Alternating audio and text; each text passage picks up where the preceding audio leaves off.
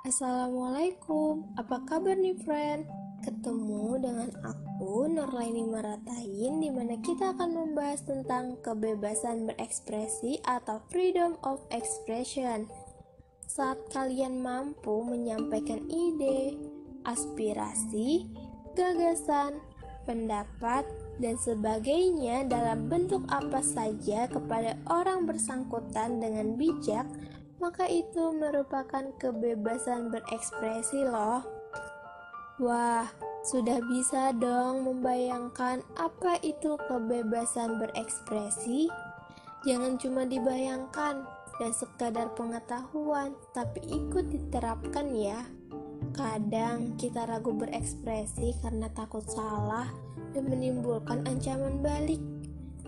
Apalagi porta-porta berita saat ini menyiarkan banyaknya orang-orang yang menyampaikan ekspresinya malah terjerat pidana. Uh, ngeri ya.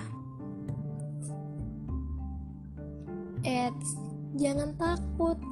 Bahkan negara kita sendiri Indonesia telah menegaskan kebebasan berekspresi dalam pasal 28 Sejak Indonesia merdeka pada tahun 1945 dan kini telah dipertegas dalam pasal 28F dan 28E ayat 2 serta pasal 22 serta pasal 28E ayat 3. Salah satu pasalnya pasal 28F berbunyi setiap orang berhak untuk berkomunikasi dan memperoleh informasi untuk mengembangkan pribadi dan lingkungan sosialnya, serta berhak untuk mencari, memperoleh, memiliki, menyimpan, mengolah, dan menyampaikan informasi dengan menggunakan segala jenis saluran yang tersedia.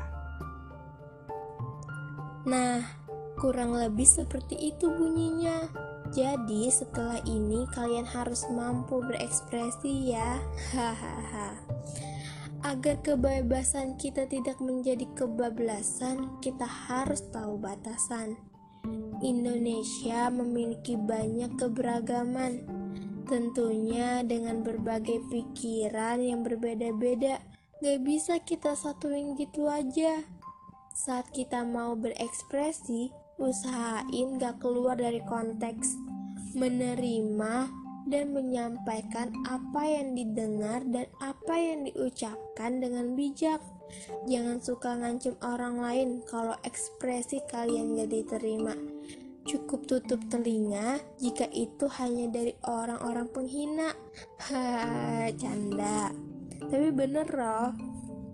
Eh, ingat ya, Kebebasan berekspresi nggak boleh sebagai alasan untuk menghina. Satu lagi nih, penyampaiannya dengan sopan dan santuy, jangan ngegas. Sekarang tuh banyak orang yang salah mengartikan kebebasan berekspresi. Mereka malah berlindung di balik kata kebebasan berekspresi untuk menghina orang lain. Meskipun kalian berekspresi dengan benar, namun cara penyampaiannya salah, itu juga akan berpotensi menimbulkan kericuhan. Yuk bisa hidup damai dengan batasan kebebasan berekspresi. Sampai sini dulu ya podcast kita kali ini. Semoga bisa bertemu di lain waktu. Wassalamualaikum.